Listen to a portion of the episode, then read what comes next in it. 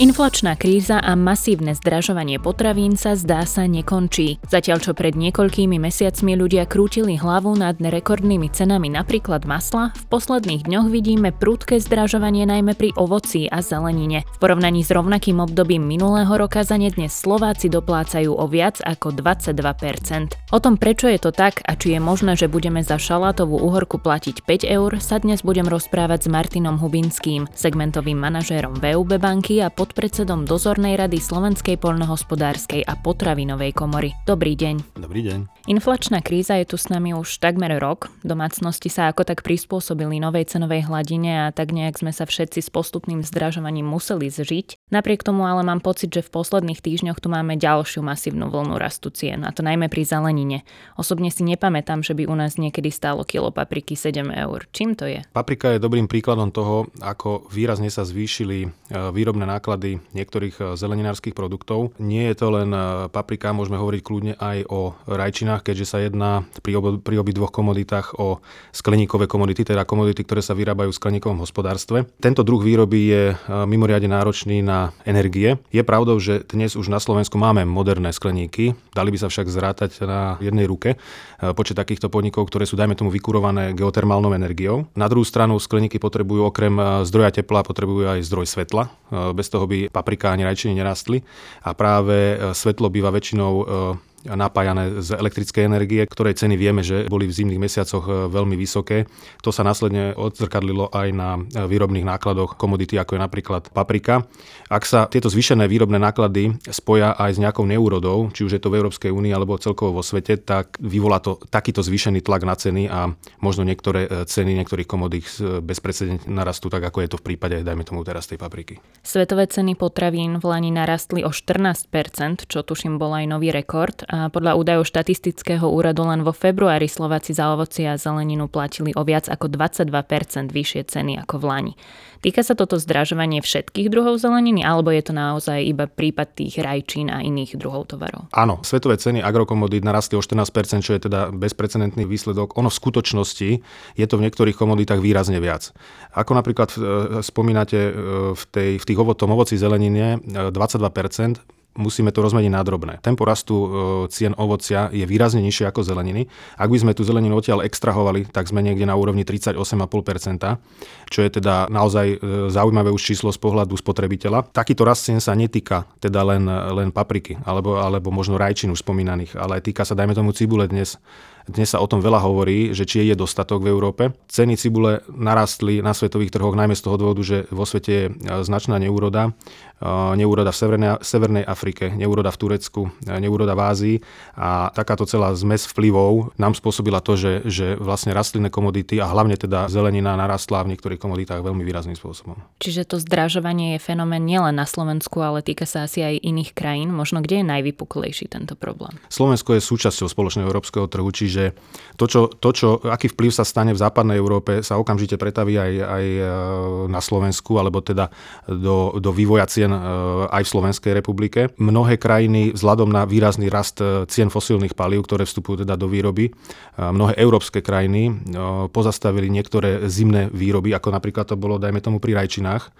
Zimná produkcia rajčín v niektorých krajinách, ako je Belgicko, Holandsko, nebola. To spôsobilo, dajme tomu, že ponuka na, na európskom trhu bola nižšia a tým pádom ceny takýchto komodít vyskočili samozrejme smerom nahor. Čiže stať sa môže ale kľudne to, že dneska sa nachádzame v období, keď už sa e, v najbližších týždňoch očakáva, očakáva práve e, zber niektorých už letných e, komodít, ako napríklad bude mladá cibula o pár týždňov. Kľudne sa môže stať, že keď nastúpia tieto letné komodity, tak ceny skorigujú prúdko nadol a situácia sa stabilizuje. Na trhoch teda panuje akutný nedostatok niektorých tovarov, ako hovoríte. Zachytila som dokonca už aj informácie o tom, že v Británii by mohli byť čoskoro paradajky, uhorky či paprika na príďal. Je to skutočne tak? Hrozí niečo podobné aj u nás? Takýto scenár si ja osobne myslím, že úplne nehrozí. Pravdou je, že množstvo zeleniny sa dnes dováža zo zahraničia a zo zahraničia nemyslím tým len Európsku úniu k nám, ale zo zahraničia aj mimo Európskej únie čo samozrejme pri takýchto výpadkoch spôsobuje istý nedostatok. V takomto prípade je dôležité, aby na Slovensku sme mali dostatok moderných kvalitných skladovacích kapacít. To znamená, že keď sa vyrobí e, produkcia na Slovensku, nie je potrebné ju vyvážať, ale vieme ju kvalitne e, uskladniť práve na našom trhu a v prípade takýchto situácií, v akej sa nachádzame v prípade cibule, tak sme schopní slovenské obchody zásobiť práve z našich slovenských e, skladov. Pravdou je, že na Slovensku je obrovský investičný dlh v polnohospodárstve a potravinárstve celkovo, ktorý siaha samozrejme na skladovacie kapacity.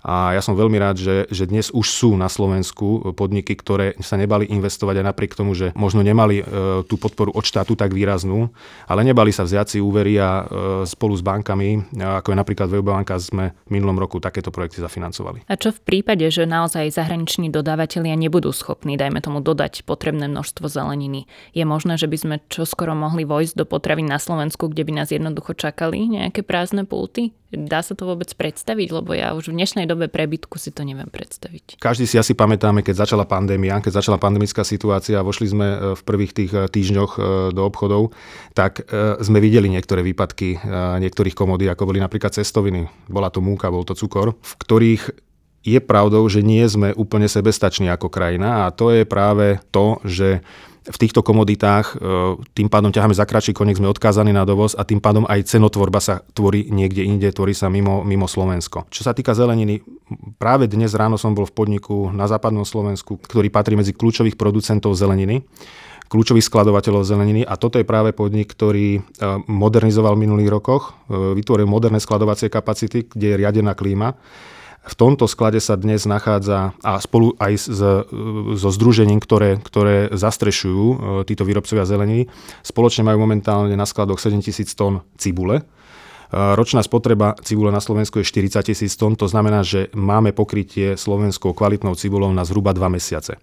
Dnes sa nachádzame v marci, e, ďalšia úroda cibule, tej dospelej, bude niekedy v júni, to znamená, že, že vieme vďaka takýmto e, producentom, vďaka takýmto polnohospodárom vykryť práve takéto výpadky z pohľadu potravinovej bezpečnosti štátu už z domácich zdrojov. Samozrejme, môže sa stať, že na pár dní, na pár týždňov e, dôjde k nejakému miernemu výpadku, ako tomu bežne chodieva, e, ako tomu býva každý, bežne každý rok. Eh, takéto výpadky bývajú ale vždy doplnené práve z tej novej úrody. Vy ste teda spomínali, že čo sa týka cibule, tam by sme mohli s tým vyžiť na pár mesiacov, ak by nás zásobili slovenskí producenti, ale ako je to napríklad pri rajčinách alebo ďalších druhoch eh, zeleniny? Tiež by sme mohli byť sebestační, ak by sme chceli? Áno, sebestačnosť je veľmi dôležitá. Eh, je potrebné do nej investovať, je potrebné do nej investovať značné zdroje. Dovolím si povedať, že Slovenská republika má veľmi vhodné klimatické pásma pre výrobu zeleniny. Je to, je to splniteľný cieľ.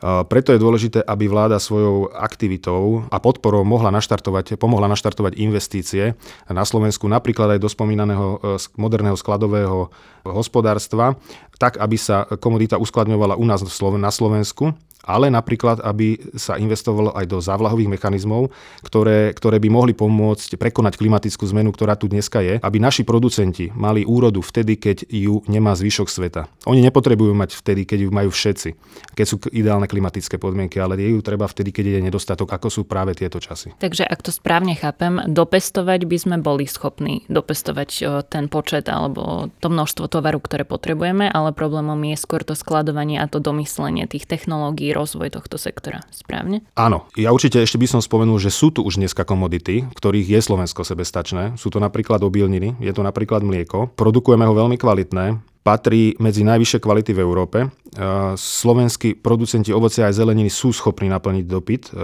obchodných reťazcov. Samozrejme, potrebujú dostať svoju šancu. Nevždy ju slovenskí producenti akejkoľvek potravinárskej komunity dostanú, pretože dodavateľské kontrakty sa uzatvárajú mnohokrát v centrálach odbytových reťazcov a tam nie je vždy na zreteli práve tá kvalita, ale vždy je na prvom mieste cena. A slovenský producent e, potrebuje dostať za svoj výrobok férovú cenu a keď ju dostane, vie sa následne aj, aj adekvátne rozvíjať.